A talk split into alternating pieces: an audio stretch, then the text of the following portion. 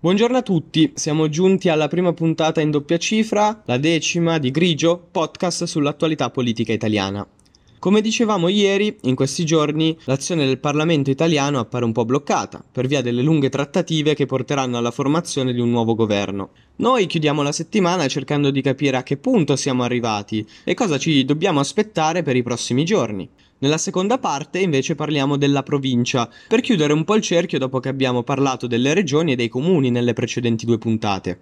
Avevamo detto di come Meloni stia tenendo una posizione cauta, non ha fatto trapelare nessun nome, probabilmente anche per evitarne la bruciatura. Repubblica riporta alcune affermazioni della leader di FDI, un po' in contrasto con quello che dicevamo nelle scorse puntate, perché esprimono giudizi non tanto positivi riguardo il lavoro del governo Draghi rispetto al PNRR. Meloni ha detto che ci sono ritardi difficili da recuperare nell'attuazione del piano e che questi sono dovuti al governo precedente. Ha inoltre specificato che al Consiglio europeo del 20 ottobre con tutta probabilità probabilità ci andrà Draghi, anche perché secondo lei in quell'occasione l'Italia otterrà poco o nulla. Sempre secondo Repubblica, Draghi sarebbe rimasto un po' sorpreso da queste parole, anche perché le considera non adatte al momento, perché lui sta trattando con l'Unione Europea per un tetto sul gas e sta cercando di mostrare il totale impegno italiano sul PNRR. Anzi, queste rischiano di creare alcune frizioni con gli altri paesi membri. Draghi ha poi convocato la cabina di regia, in cui ha dichiarato che il governo ha fatto tutto quello che era necessario per l'attuazione del PNRR e infatti tutti gli obiettivi del primo semestre sono stati raggiunti, anche perché altrimenti i fondi non sarebbero arrivati. Dunque ha difeso l'operato del suo governo opponendosi alle dichiarazioni di Meloni e ha proseguito dicendosi certo che il nuovo governo proseguirà con altrettanta velocità e funzionalità. L'articolo riporta anche che nella giornata di martedì è arrivata una notizia positiva, ovvero che a Praga al Consiglio europeo del 20 ottobre alcune fonti dell'UE hanno fatto sapere che qualche leader importante porterà sul tavolo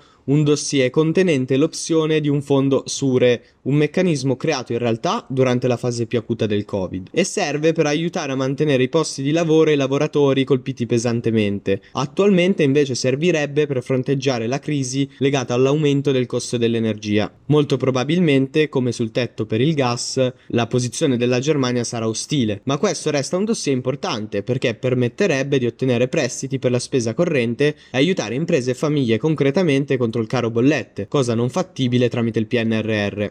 Secondo Repubblica, la settimana prossima Draghi potrebbe presentare il documento programmatico di bilancio, contenente l'ossatura di quella che dovrebbe essere la legge di bilancio, che invece verrà presentata dal nuovo governo. In questo documento dovrebbero essere indicate le spese necessarie, quelle che non possono essere in alcun modo escluse per il 2023, quindi per l'anno prossimo. In questo modo il governo Draghi rispetterebbe la scadenza per la presentazione di questo documento entro metà ottobre. Questo sarà poi integrato con le cifre reali previste per il prossimo anno dal governo che verrà formato. Insomma, l'uscita di Meloni riguardo il governo uscente e il PNRR sono un po' in contrasto con il modo in cui fino ad ora ha agito per attuare la transazione verso una nuova squadra ministeriale, ma la sua posizione resta comunque di piena collaborazione. Il Corriere riporta le parole di Meloni per cui ci ha tenuto a specificare che non è draghiana esattamente come prima, ma che semplicemente sta agendo come si deve agire in questi casi, con piena volontà di collaborazione. Tutto questo clima positivo è stato confermato anche da Draghi. Sempre nell'articolo del Corriere si dice che Meloni abbia l'intenzione di confermare Cingolani come ministro della transazione ecologica. Lo ha definito capace, intelligente e molto generoso. Lui però avrebbe rifiutato. La leader non ha alcuna intenzione di mollare e cercherà di averlo anche solo come consulente esterno. Gli stessi Vittorio Colao, ministro per l'innovazione tecnologica e la transazione digitale, e Lorenzo Guerini,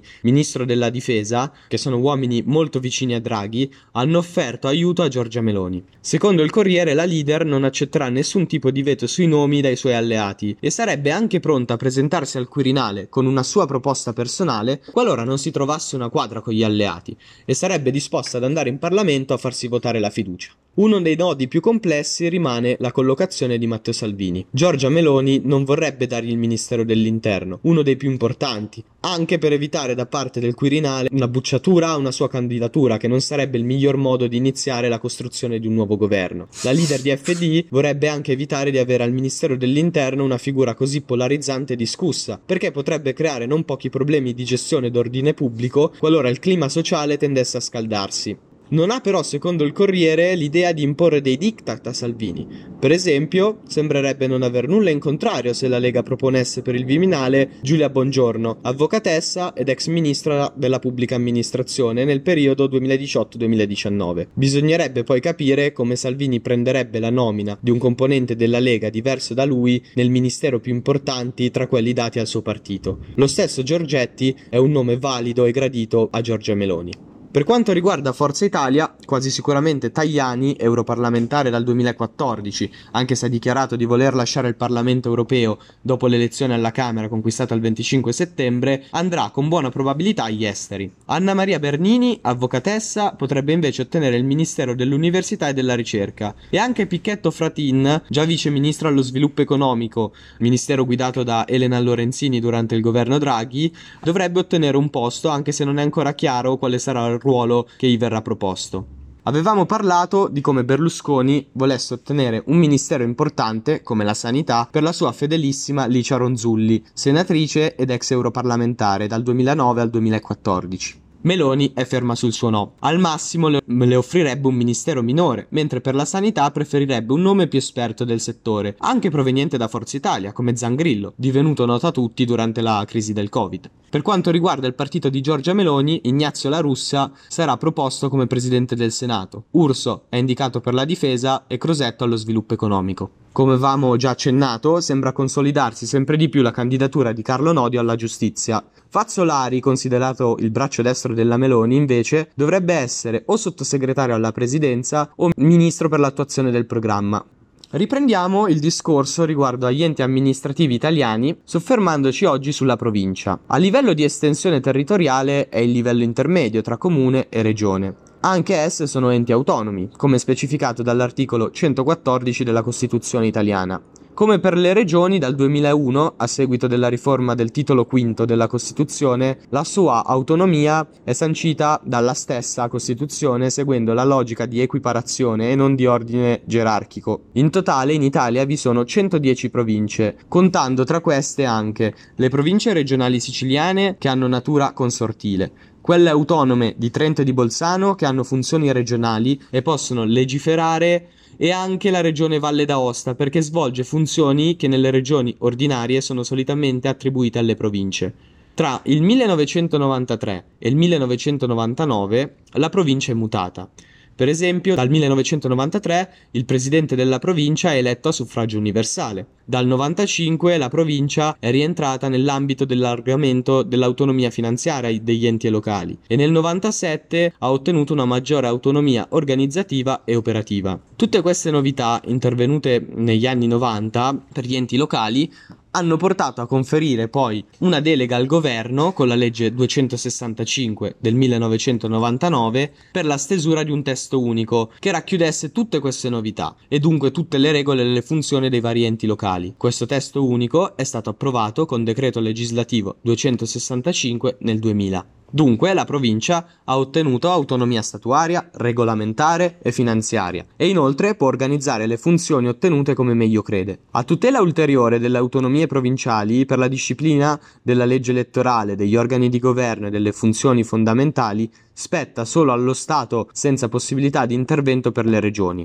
La provincia ha anche compiti di promozione e coordinamento di attività e realizzazione di opere di interesse per la stessa provincia. Essendo posta a metà tra regione e comune, coordina le proposte arrivate dai comuni facenti parte della provincia ed è attiva anche nella determinazione dei programmi regionali. Decide anche in merito alla localizzazione delle infrastrutture e in merito alle vie di comunicazione spetta a lei il compito di indicare gli interventi necessari alla situazione idrogeologica e forestale. Come per il comune abbiamo quattro elementi importanti nella costituzione della provincia. Abbiamo il consiglio provinciale che è composto da un numero variabile a seconda delle dimensioni della provincia, può essere da 25 a 45 e viene eletto a suffragio universale con sistema uninominale. Esso poi, tramite scrutinio segreto, elegge la giunta provinciale, l'organo esecutivo. E poi vi è il presidente della provincia, anche lui eletto a suffragio universale quando viene eletto il consiglio. È responsabile dell'amministrazione della provincia, rappresenta l'ente, è lui a convocare e a presiedere la giunta, controlla la giusta esecuzione degli atti e anche il funzionamento dei servizi e degli uffici ed esercita tutte quelle funzioni delegate alla provincia da leggi o regolamenti, nomina, designa e revoca i rappresentanti della provincia presso i vari enti e istituzioni. La quarta figura è una figura di cui abbiamo già parlato anche per il comune, ovvero è il segretario provinciale